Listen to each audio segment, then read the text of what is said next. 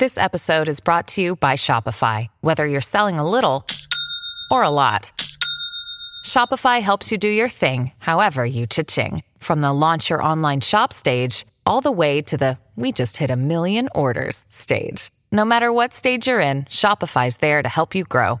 Sign up for a one dollar per month trial period at shopify.com slash special offer, all lowercase. That's shopify.com slash special offer. This month, our Wednesdays will be rewinds of previous episodes with new stories every Sunday. But hang in there, folks. We are working on a significant change beginning the first week in September, which marks our fifth anniversary. Thank you for your patience as we fine-tune our exciting new plans. Mysteries. You're listening to a clip of Chasing Trains by Joe Joyce Band. This acoustic pop rock band from Elyria, Ohio, is our featured musical artist this week. And if you hang out with us to the end of the podcast, we'll tell you more about Joe Joyce Band and play the whole song for you. But right now, let's throw another log on the fire, campers.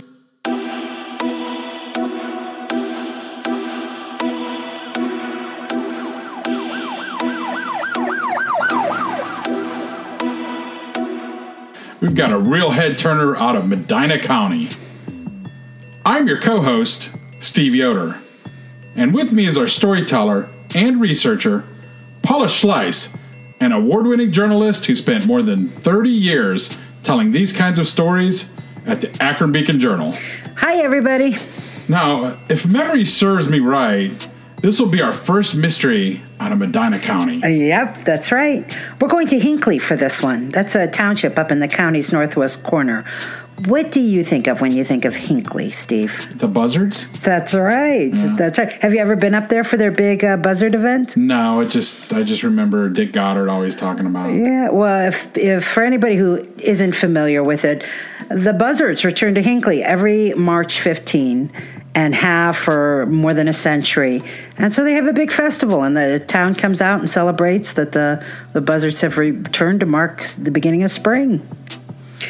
Anyway, the buzzards definitely put this town on the map. But if you lived in that area in the mid nineteen eighties, you might remember Hinckley for something else. It's a town that misplaced its police chief. Uh, misplaced a police chief. Yes, yes. His name was Mel Wiley. And to this day, nobody knows what happened to the chief on that warm summer day in nineteen eighty-five when he vanished, never to be heard from again. But there are some very strong theories, including one that could even lead to a happy ending. So let me lay out the case for you.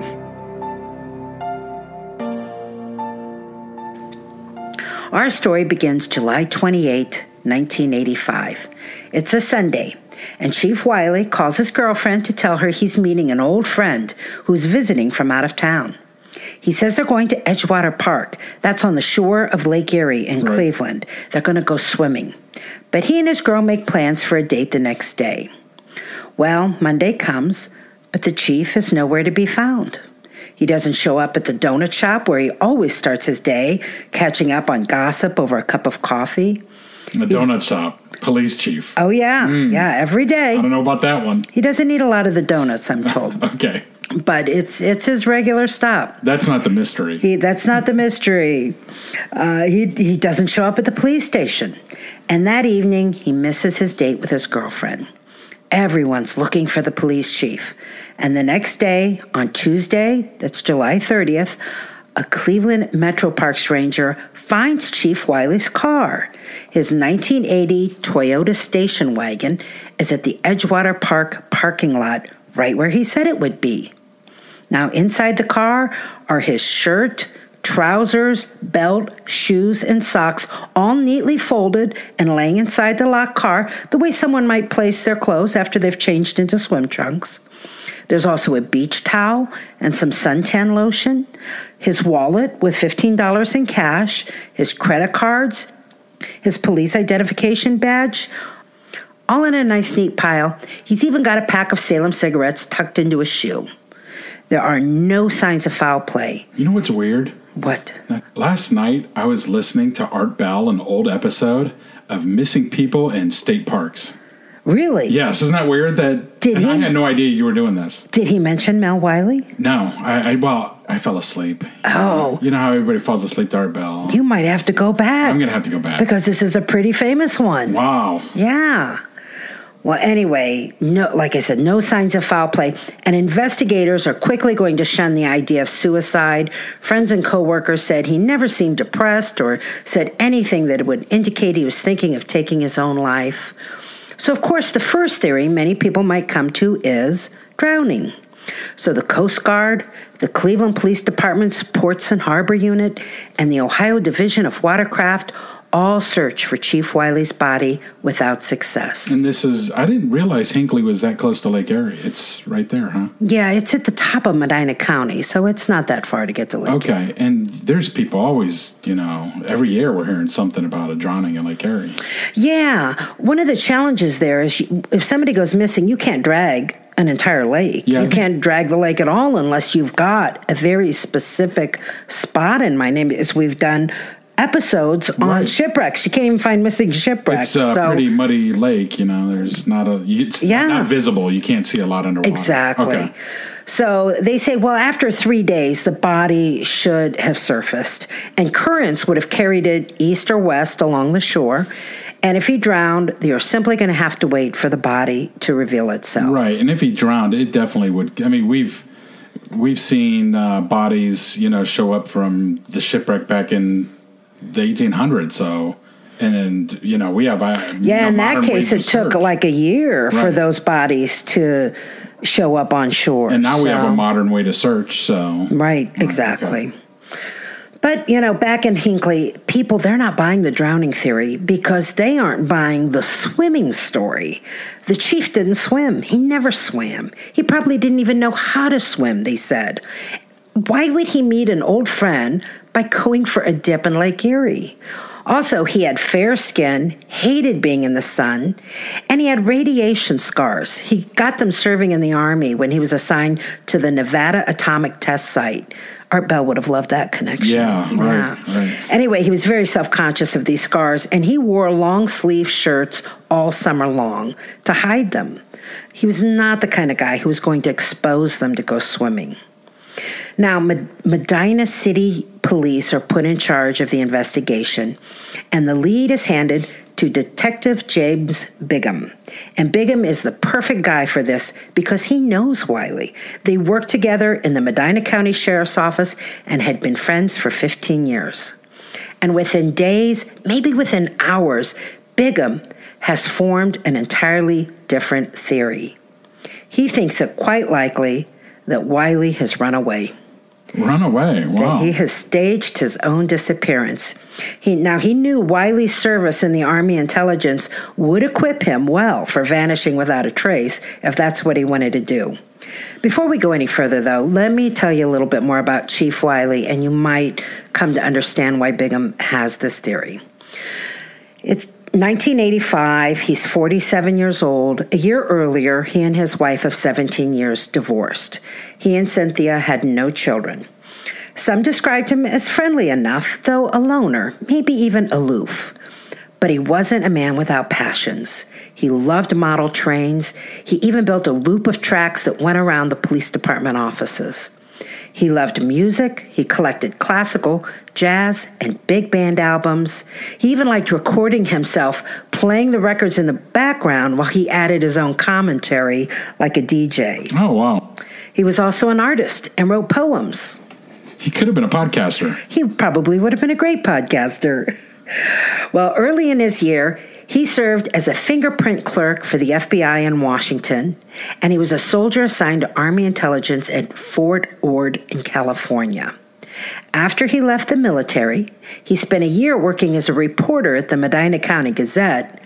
Then he became a deputy at the Medina County Sheriff's Office, and in nineteen eighty-two, Hinckley Township trustees appointed him their chief of police. Oh, okay. Now, he may not have especially enjoyed police work. He didn't hunt. He didn't like guns. That was fine. It's not like crime was running rampant in Hinckley Township. Still, they say he was good at his job, Bigham said. But it wasn't his first love. His first love was writing. Bigham remembers that even as a deputy, Wiley would head home after work, put down his gun, and pick up a pen. He once showed him a manuscript he'd written for a book of poetry in nineteen seventy-three, entitled My Love is a Silver Shadow. He also learned to combine his love of writing with the knowledge he acquired in his law enforcement career, and he started writing mystery novels. Oh, nice. And Detective Bigham wondered if his good friend Mel Wiley had simply planned the greatest mystery of all for his own real life. And here's a quote from Bigham. "It's almost like he acted out the last chapter of a book and rode off into the sunset." Now, when Chief Wiley disappeared, he'd been working on his latest whodunit, a murder set in Pennsylvania. The working title was Harvest of Madness. Now, that's one of the very few things that acquaintances knew about Wiley. Sounds like a heavy metal band. Uh, Harvest of Madness, yeah. That'd be an excellent right. metal band, yeah. Sure, he often chatted with local officials and residents at K and K Donuts, where he stopped by every morning at seven thirty a.m. for a medium cup of coffee. Two or three times a week, he'd add a donut, he'd smoke a Salem cigarette and catch up on the latest gossip. He joked a lot and apparently had a good sense of humor. He and the donut shop gang would even pull pranks on each other. That's another heavy metal band name right there. The donut shop gang. Yeah, like oh, we're one. coming up with a lot of them. But even so, it seemed he rarely revealed anything about himself. A retiree who hung out at the donut shop said after Wiley's disappearance that he wasn't the kind of guy who could become your best friend. There was one other thing that some of the locals knew about Wiley. He really longed to be somewhere else, specifically San Francisco. He felt a special connection to the city. Huh. We, we, back when he was stationed at Fort Ord, he went there a lot. Oh, okay. Yeah, he once wrote to a friend, "Each time I've gone to San Francisco, I've always spent a good deal of time in Chinatown, taking in the sights and sounds and smells. And every time, I've always had the sensation of being home." You know, I've been told in California they have way better donuts by one of my passengers the other day. Literally? Yes, he said California has the best donuts. Wow. So maybe that's what he was talking about with the smells and yeah. stuff. Yeah. Anyway, he, he even once um, brought in one of his recorded music uh, discs that he where he had recorded, actually it would have been a cassette, where he recorded himself talking over one of his favorite classical music pieces. And in it, he's describing San Francisco in this grand and nostalgic detail. So everybody knew that, that he really longed to be there. So this is one of his D J ones? Where yes, okay. yes, exactly. Like uh, Joe Joyce Band, you know, yeah, Chasing Trains, coming right, right at you. That's okay. right. Well, a couple of weeks after Wiley went missing in nineteen eighty-five, Bigham learned something else that bolstered his theory that the chief walked away on his own. The chief had recently used the typewriter at the police station. Now, here's the thing about those old typewriter ribbon cartridges. They can only be used once, and they record every keystroke. Every tap of a letter advances the ribbon ever so slightly. So if you get to the end of the ribbon and then you unwind it, I guess hold it up to the light, you can actually see the letters in reverse. So I had if you no write idea. them, yeah. So if you write them down in reverse, then you can see what keys had been pressed. And somebody did this to the chief's ribbon, and it revealed Wiley had written a letter to someone. It was a woman, not his girlfriend, but police never revealed her name. Now, in the letter, Wiley told her he had walked past her house late one night as his way to say goodbye.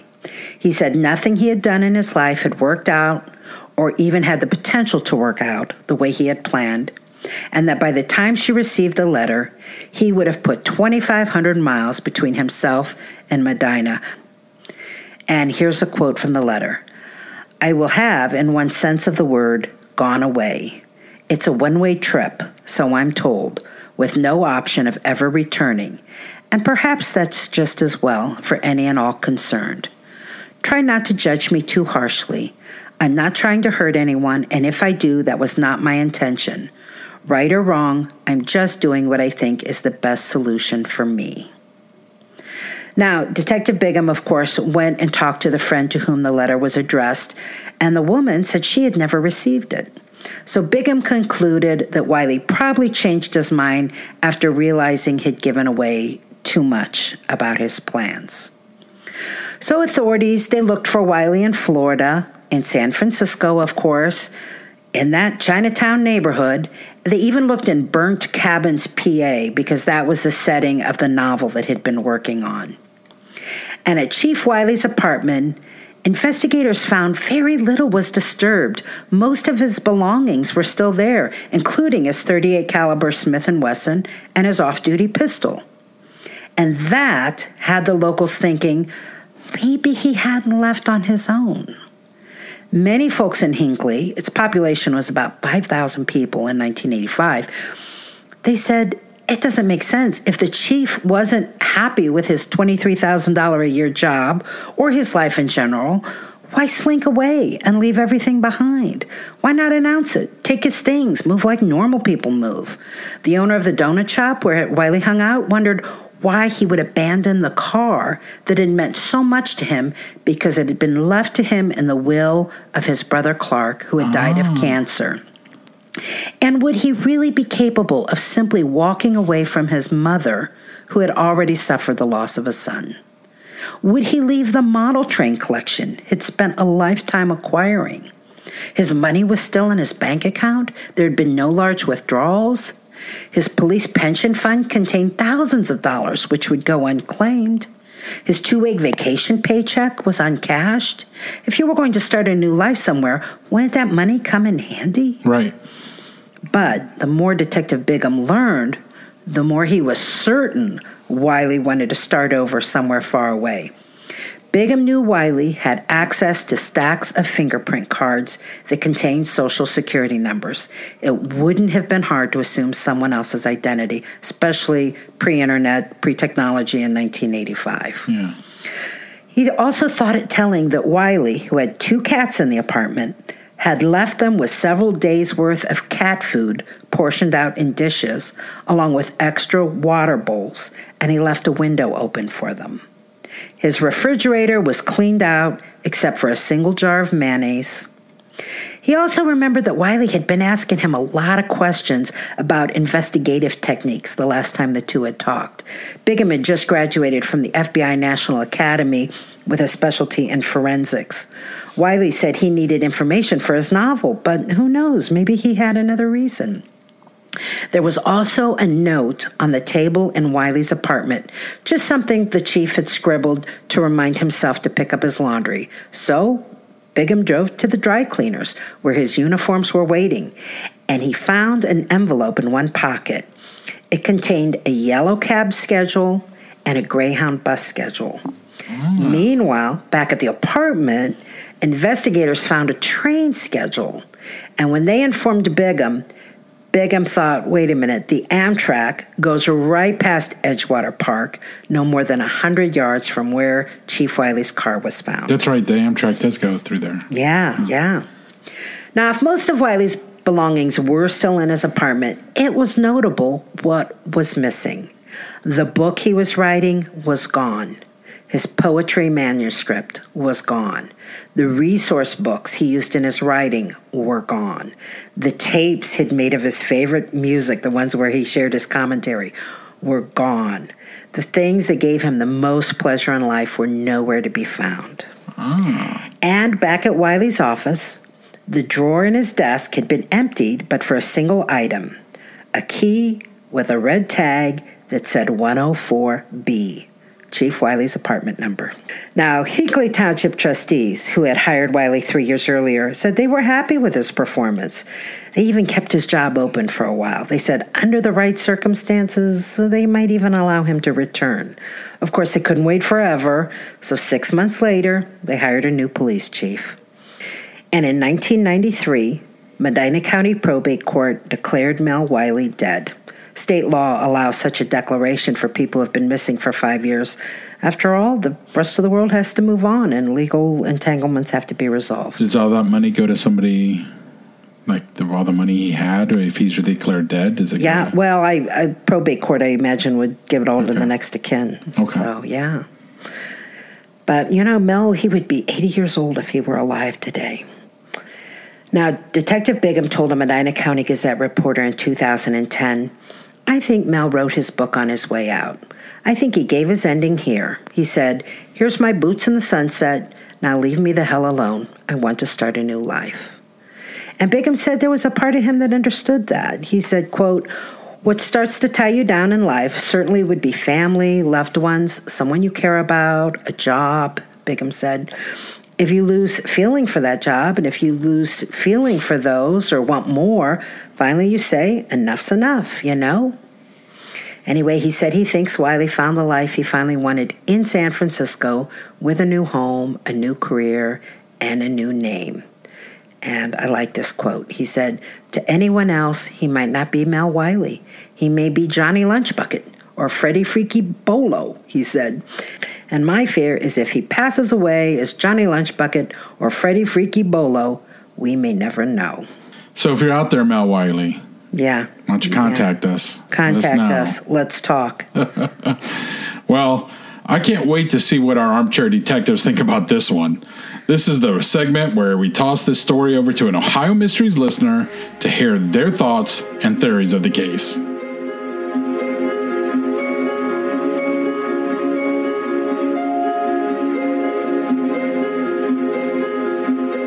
Well, tonight's armchair detective is Mark Turner. Hi, Mark. Hi, how are you doing? Uh, we are so happy to have you here. Glad to be here. Mark is the news editor for the Akron Beacon Journal and has been at the paper for twenty years. That's right. And so I got to ask you, Mark, do you, do you remember this case? I mean, you're not originally from Akron, but you've been here long enough. That I, I don't actually remember the case, so this was kind of new to me and a surprise. Okay. Yeah, fun. Let's cut to the chase. Okay. What happened to Mel Wiley?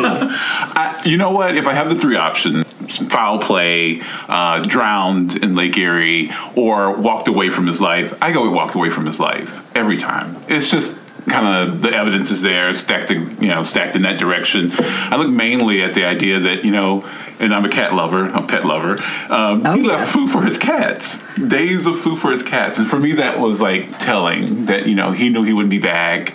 So th- I lean that way. There's a fourth option you didn't mention. What was? And that would be suicide. Oh, do you really think so?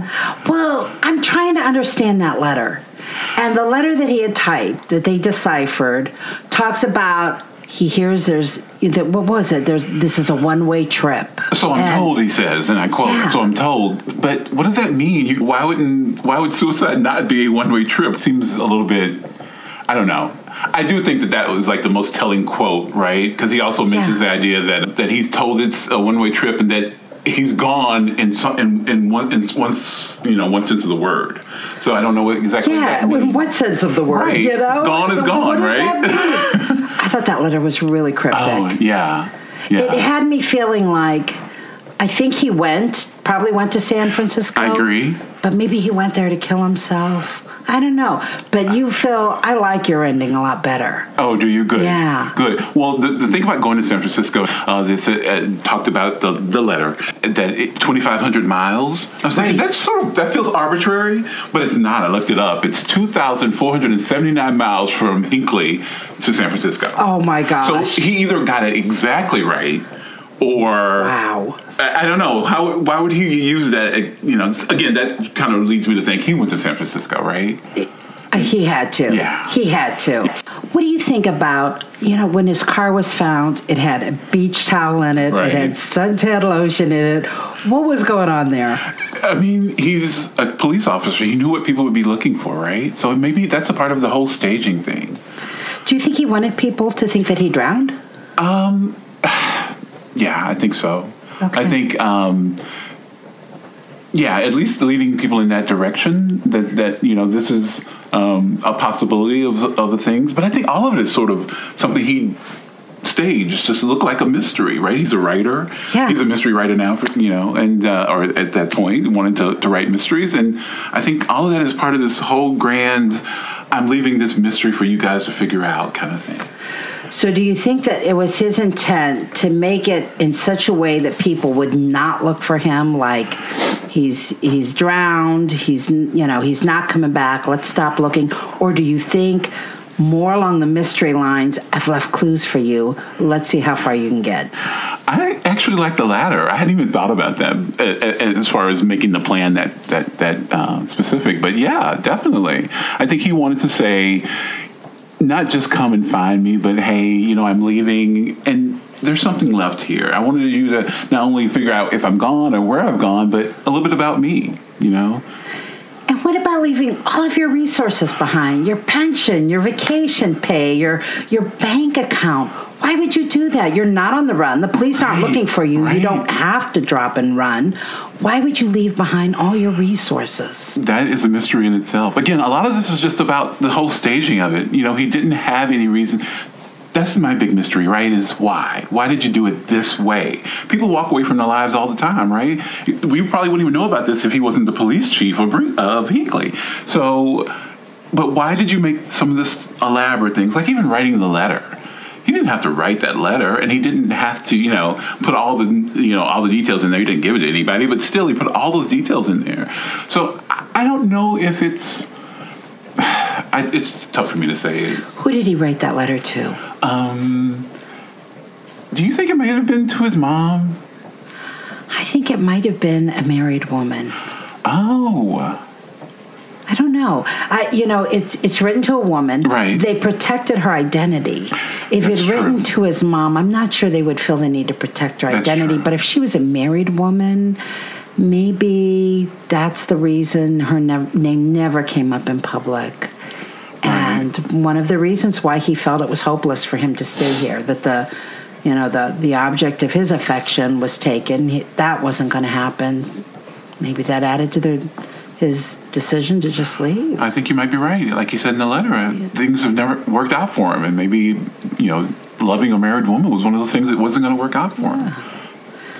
I All can right. see that. So are there any theories we haven't tackled? Any theories left? You well, I have one theory, um, and it's not actually about how this went down or where he is necessarily, but I think the detective that you mentioned, Jim Bigham, uh, actually probably knew a lot more about this than he probably let on. You know, he's a friend.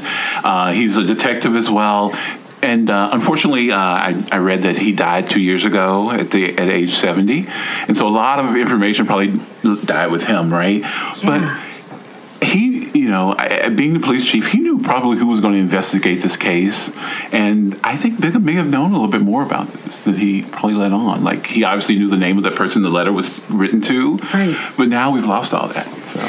And, you know, when you know somebody, there there's so many nuances that you may not even really be able to explain or put into exactly. words. But if he had known him for, what, fifteen, fifteen years, years or so, there's probably a lot about him that he just knows at a gut level. Exactly, exactly. Wow. And that we will never, you know, be able to kind of yeah. push him on anymore now that he's gone. Wow. Well, thank you, Mark. You're very this welcome. Was, this was very insightful. We appreciate cool. it. Well, I'm glad to be here. Thank you. That's it for tonight, listeners. For photos, news clippings, and more on this and every episode, hop on over to ohio mysteries dot com. Also, for more shows like ours... The Battle of Waterloo was one of the most famous turning points in world history. But what happened next? My name's David Montgomery, and I'm the host of The Siecle, a history podcast that tackles exactly that. Join me as I cover France's overlooked century in between Napoleon and World War One. The Siecle, spelled S I E C L E, is part of the Evergreen Podcast Network and can be found wherever you get podcasts.